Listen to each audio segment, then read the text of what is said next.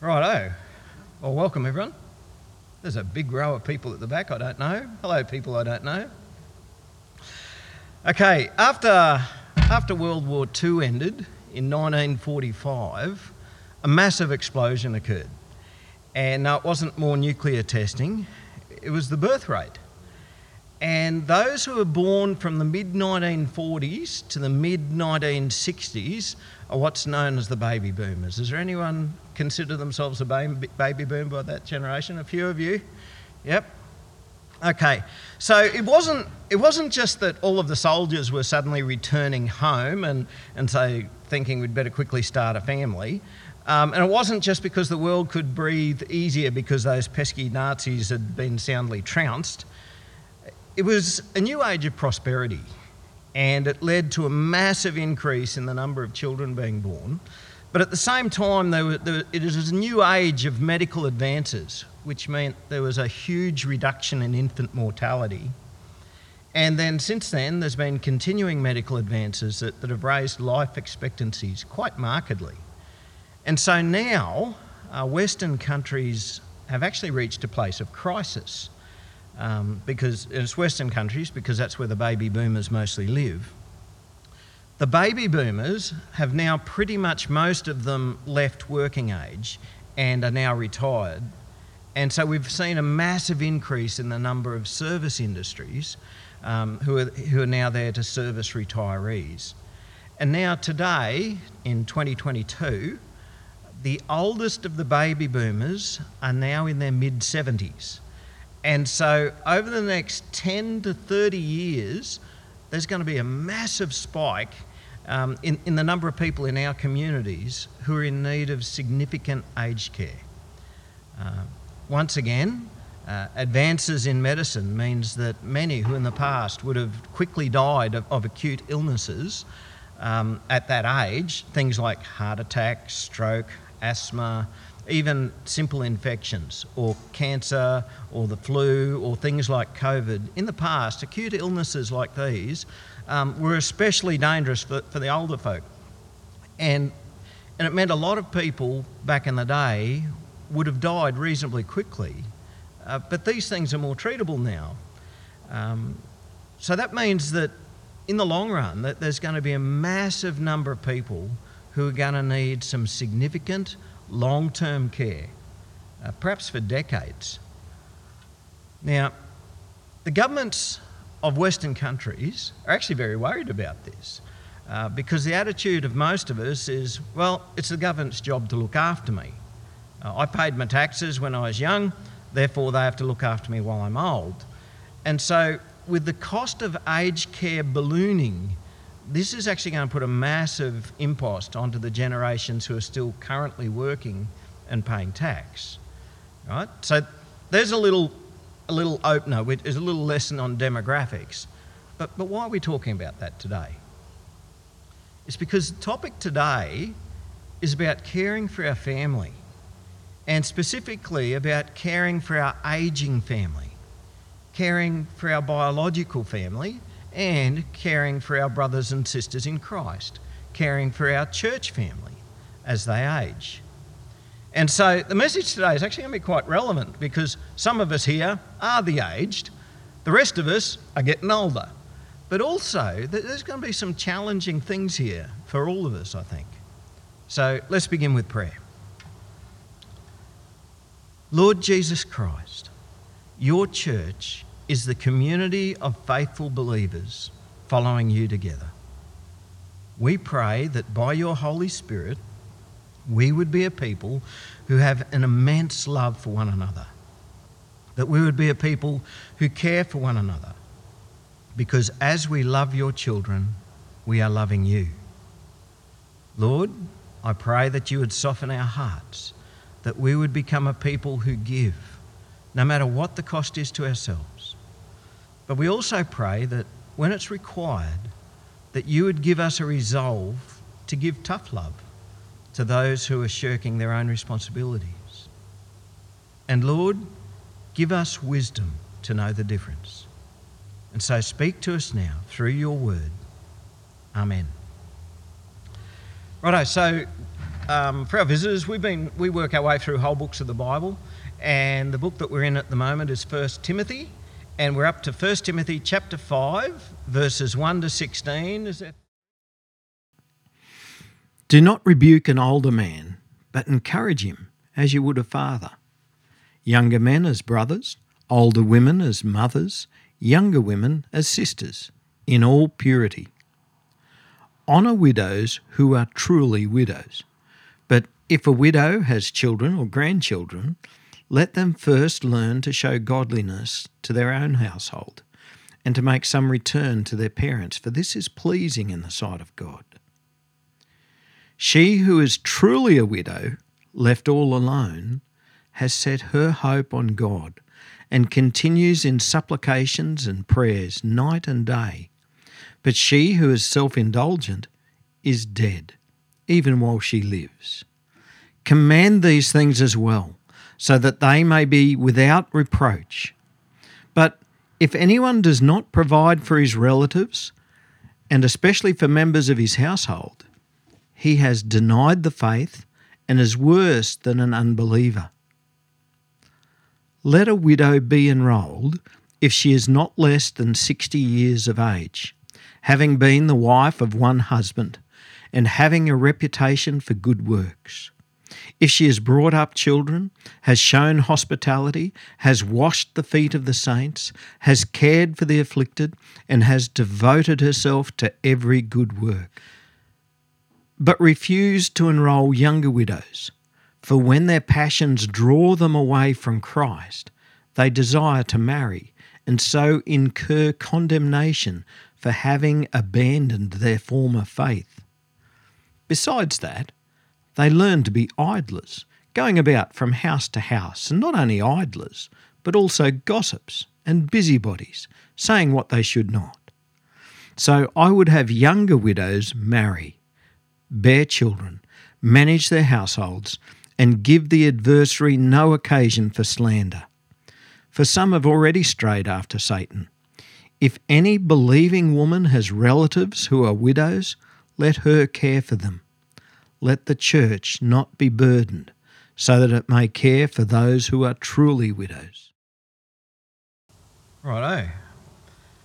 So the Apostle Paul is writing a letter to Timothy.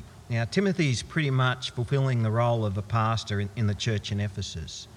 Uh, but, but what we realise as we read this letter is it's written in such a way that it, it's not only for Timothy the pastor, right? This is a letter for us as well. Um, it's for the whole church, for us to hear, to know, and to understand. And as I read this section of the letter, I, I realised there's a couple of dimensions at play here. Firstly, there's direction for the church in, in how to provide care. And I'm going to summarise that with respect, assess, provide. But there's also direction there for those who might be coming into a time of needing care. Um, but it's actually broader than that because it takes it way back to a person's life history. And so it's actually about godly living for all of us in every stage of life that we're at. And for these, I'm going to summarise it with self provision where possible, service always, and prayer. Righto. So let's begin with the directions for the church. Respect. As the church, we're a family. Um, are we not? Are we a family? Good. Um, and as a family, we, we don't belittle one another. We don't look down upon one another. And we don't devalue people because we don't feel they have anything to offer us. As a family of Jesus, we love, honour, and respect each other. And Paul reminds Timothy of this that the normal practice should be to encourage rather than rebuke. Right? So, an older man, you'd treat as your dad. A younger, younger man, you treat as your brother. Uh, an older woman, you treat as your mum. And a young, younger woman, you treat her as your sister. And he throws in an extra one here Timothy, as a bloke, treat the younger women with all purity. Right? Don't see them as possible liaisons. Don't see them as a buffet to select from or have a little taste of. Treat them with all purity. The women are your sisters in Christ. They are the holy ones of the Lord, and they are to be treated as the holy ones that they are. And, and this is what godliness looks at, like the way that we relate to one another. Now, as we read our Bibles in both the Old Testament and in the New Testament, it, it's pretty obvious that God has a deep, deep concern for widows. But why widows and not widowers? Now, for the younger ones, you might know the difference. A, a, widow is a lady whose husband has died, a widower is a man whose wife has died. Why the deep concern for widows and not so much for widowers? Well, about 20 years ago, you would never ask that question because it was just known. Um, it was obvious. It was well known why widows in particular are particularly vulnerable. But now, it might seem, to, uh, to even think about this, might seem terribly old fashioned because our modern society wants us to believe that everyone can be strongly independent and women don't need men. But in reality, traditionally, and this is still the case in most of the world today, the man has been the breadwinner. Uh, but even if he's not, so for an example, in my house, Robin's the main breadwinner. I'm but a lowly pastor. Um, even if the man is not a, the main breadwinner, the fact of the matter is God has designed men and women differently. Men are stronger. And, and and men and women are generally wired differently. We function differently. We do different things. And that's why marriage is such a wonderful thing. It's a partnership where a husband depends upon the wife and the wife depends upon the husband. But while men are physically stronger, it's usually the women who live longer. Now, you have a look at that chart up there. You want to pop the chart up, Robin? So if you look at that chart up there, that's the difference in, in expected life expectancies of, of men and women. And I, I noticed on that chart that it, it, varies over time. And I was born in 1969, and that's about where the biggest gap is between men and women. Women are expected, Robin's expected to live a lot longer than me. And then if you bring genetics into it, Prumptons don't live that long, and Stebbins, well, you met Robin's 101 year old grandmother a few weeks ago. Um, I think you're going to live a long time past me. Um, and so, in my age group, I think in general about five years longer a, a, a woman will live than a man. And for a woman, when the man whom she is dependent on for her whole married life dies and she's left all alone, all of a sudden there's no one to take care of the things that he used to take care of. Now, of course, for different people, those things will be quite different. He might have been the one who used to take care of the finances. He might have been the one who did the heavy lifting around the place.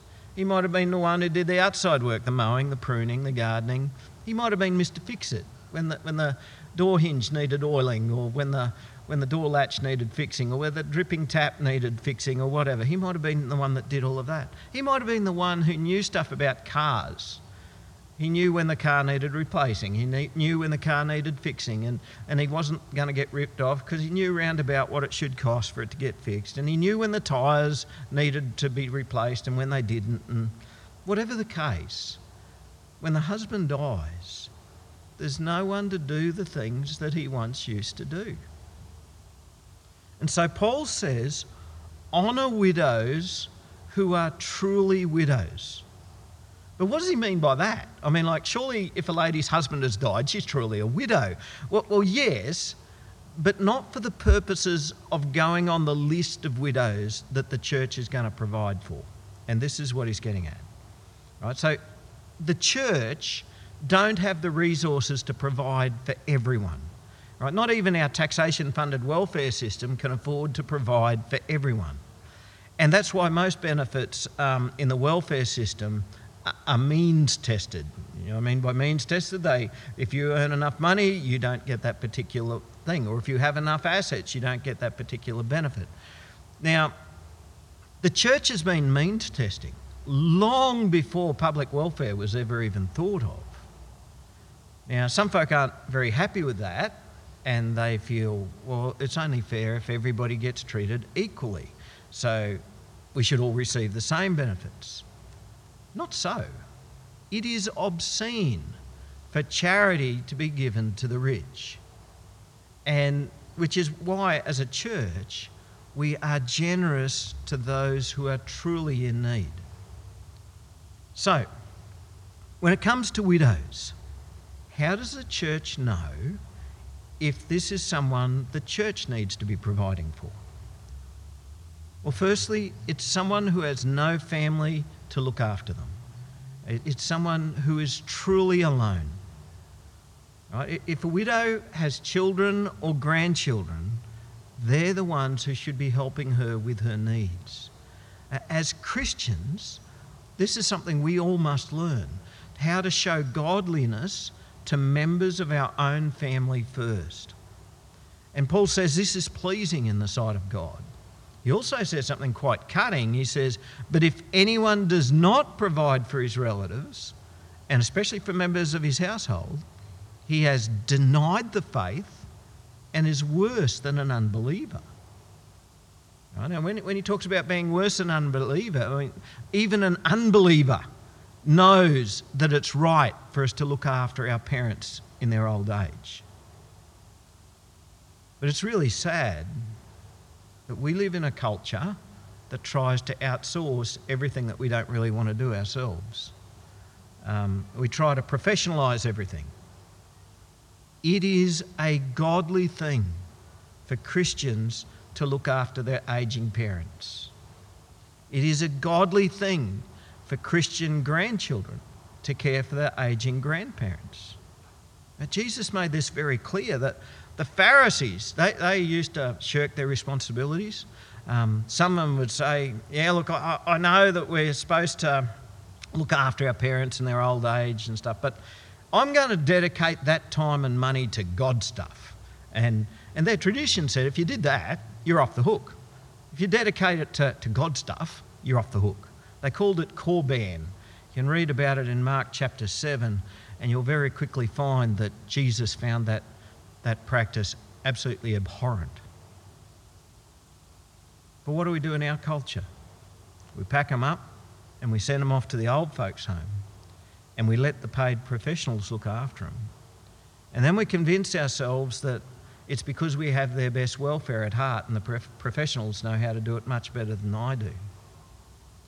Well, maybe there may come a time for that when, when our loved ones do need full on medical care. But way too many of the elderly are just, just dropped off at the old folks' home because their family don't want to be tied down. And it's all about our own freedom. All right? So it is our responsibility as Christians to first care for our own parents and our aging grandparents. And for us as a church, we step in for those who are truly alone, for those who have no one to look after them. Right, so that's one of the assessments. What else do we assess? Well, this is actually where it gets a little bit tougher. And this assessment gets tougher here because it requires a level of judgment.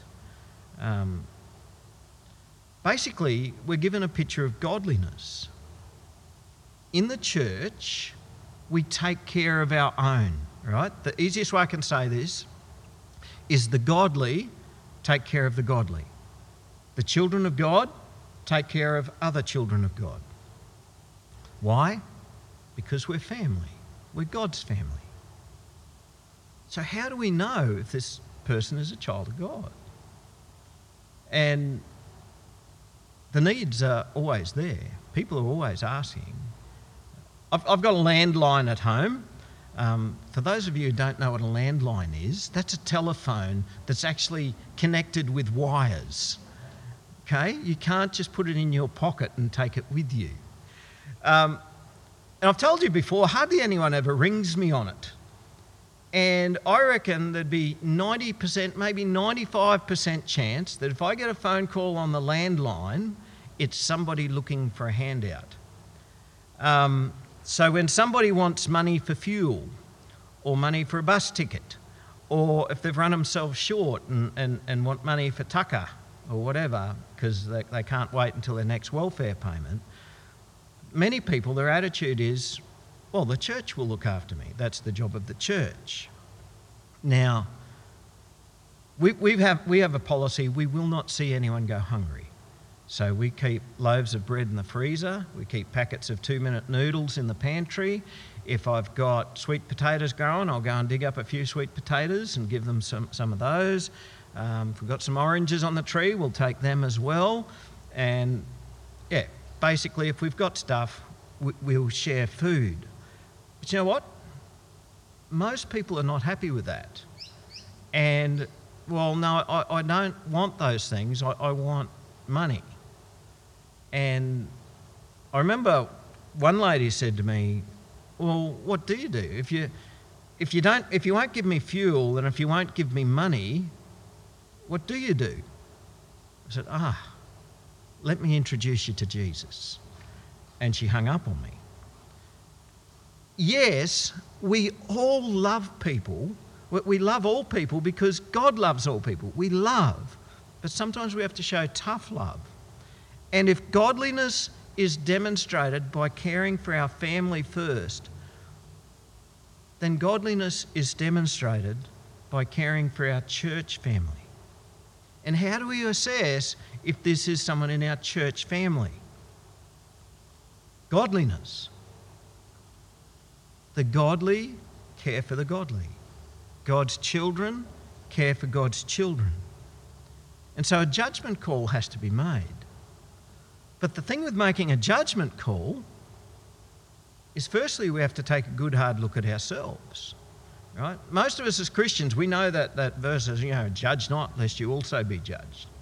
And then we know the thing, you know, don't, don't try and take a speck out of your brother's eye if you've got a log in your own eye. And we pull it up at that. But where does the message finish? Message finishes get the log out of your own eye, and then you will see clearly to get the speck out of your brother's eye. It's not that we should never make a judgment call, it means we must inspect ourselves first. And so, if we are to be judging, okay, is this a godly person? The first thing we should be looking at is ourselves. Am I godly? Am I living in a godly way? So let's move on to the second point godly living. Godly living for the aged and godly living for all of us. As those who have been saved, as those who have been redeemed by the blood, precious blood of Jesus, how should we live? We live as disciples of Jesus, following our Lord Jesus Christ. And here we are given a picture of godliness in a very practical sense self provision where possible, service always, and prayer. Wherever we are able, we should be providing for ourselves. Paul was very blunt about this in 2 Thessalonians chapter 3 when he said, If a man will not work, then he will not eat. Right? If I am able to work, no matter how menial the work, I must work. And even the elderly are valuable, productive members of society. And, and this is a godly thing. The thing is, many people today believe that it is their right to not work. And many of the elderly believe, I don't have to work anymore. Other people can support me. I've worked long enough, and now I want the pension because I've done enough work and I want to enjoy life now. My granddad, uh, into his late 70s, it might have been even his early 80s, I'm not sure, but definitely his late 70s, he used to every week deliver meals on wheels to the old people in, in his late 70s. Um, and he used to get a bit frustrated at times he'd, he'd turn up at somebody's door to, with their meal to deliver, and there'd be a note on the door saying, Leave it on the patio, I've gone out to play bowls. And what really used to frustrate my granddad is if, you, if you're fit enough to play bowls, why aren't you cooking your own meals? Because here he was, that, that was his life, serving other people. Now, verse 9 says, Let a widow be enrolled if she is not less than 60 years of age. Now, 60 isn't that old, is it? Tell you what, back then it was. It was very old back then. Health wise and life expectancy wise, 60 back then would be more like 75 or 80 today. Uh, so I think what, what Paul's really saying is if you are still able to look after yourself, do so. Don't expect others to do what you can do for yourself. And you know what?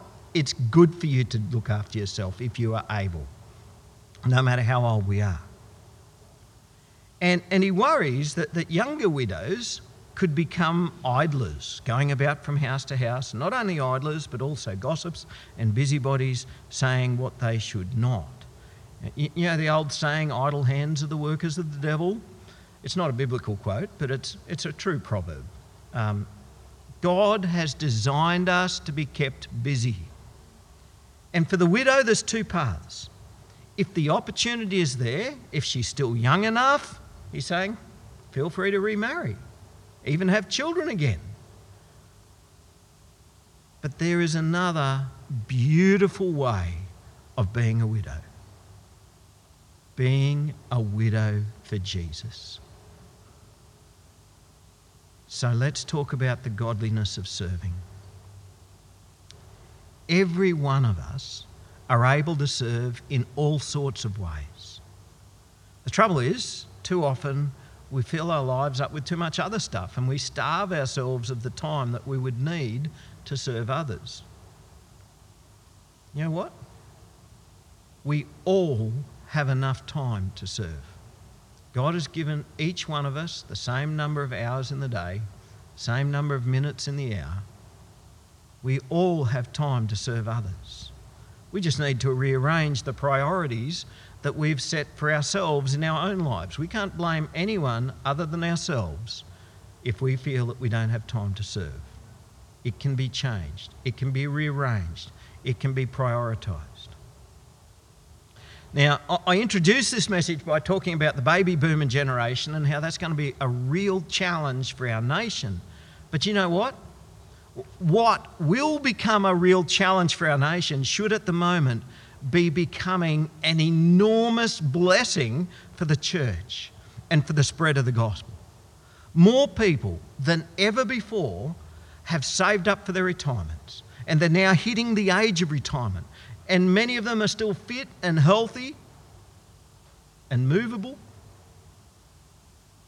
I want to say here, I want you to hear today that if you are nearing the age of retirement, if you have the resources so you don't need to work anymore, what's your plans? What are you going to be doing for the next year? What are your plans for the next five years? What are your plans for the next decade? And where does the godliness of serving fit into those plans?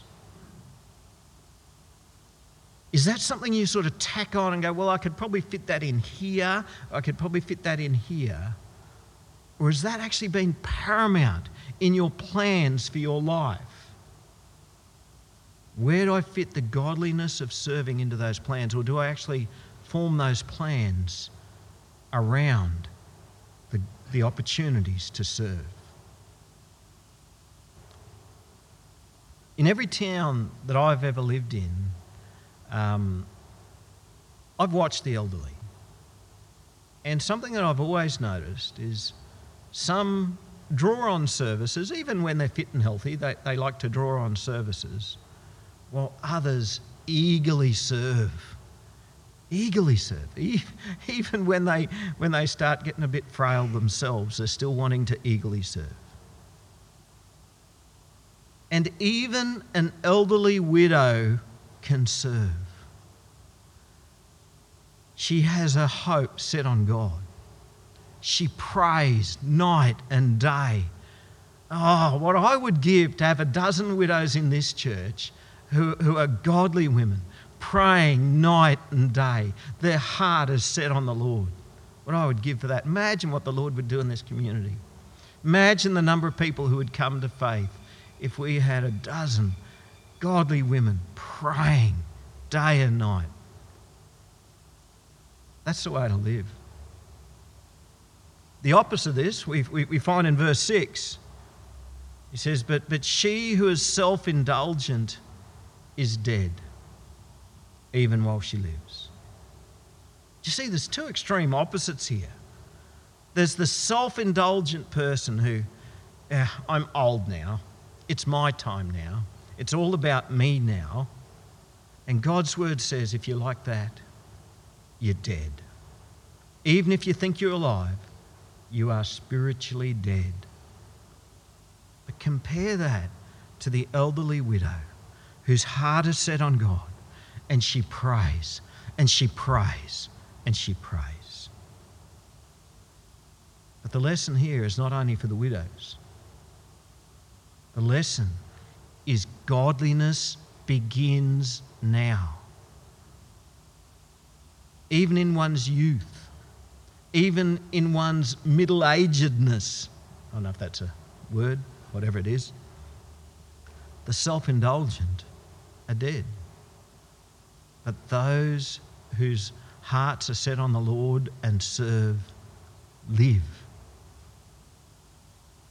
Paul gives a beautiful picture of a godly woman who's run a race, but, but in her earlier years, she's brought up kids, she's shown hospitality, she's washed the feet of the saints. That means she's served God's people, she's cared for the afflicted, she has devoted herself to every good work. And this, my friends, is the godliness of serving. And the Lord is calling us, the Lord is calling you, the Lord is calling me to a life of service. It's a life of service that begins now. We don't, we don't have to wait until we've built up our nest egg before we can start serving. We don't have to wait until the children have grown up before we can start serving. And it doesn't stop when we retire. And it doesn't stop when we get old. Godliness is a very practical, down to earth thing. Self provision where we're able, service always, and prayer. No matter what stage of life we're in, self indulgence, that's the way of the world. It's an expression of spiritual death. Prayerful service is an expression of profound godliness.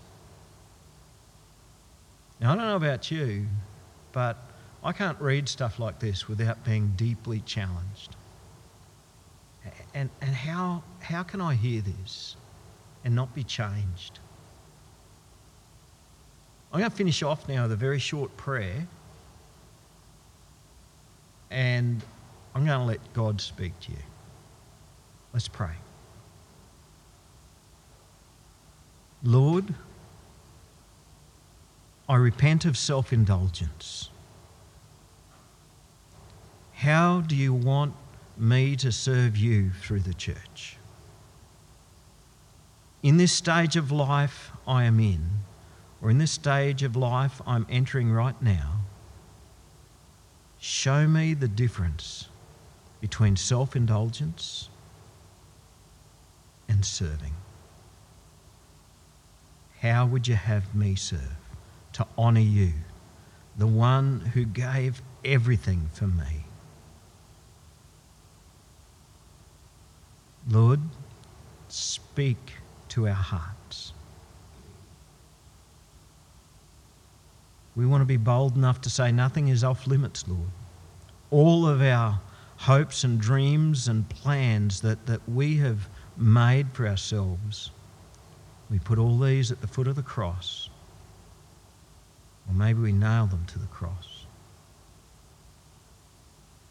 And we say, Lord, change our plans to make them plans for you.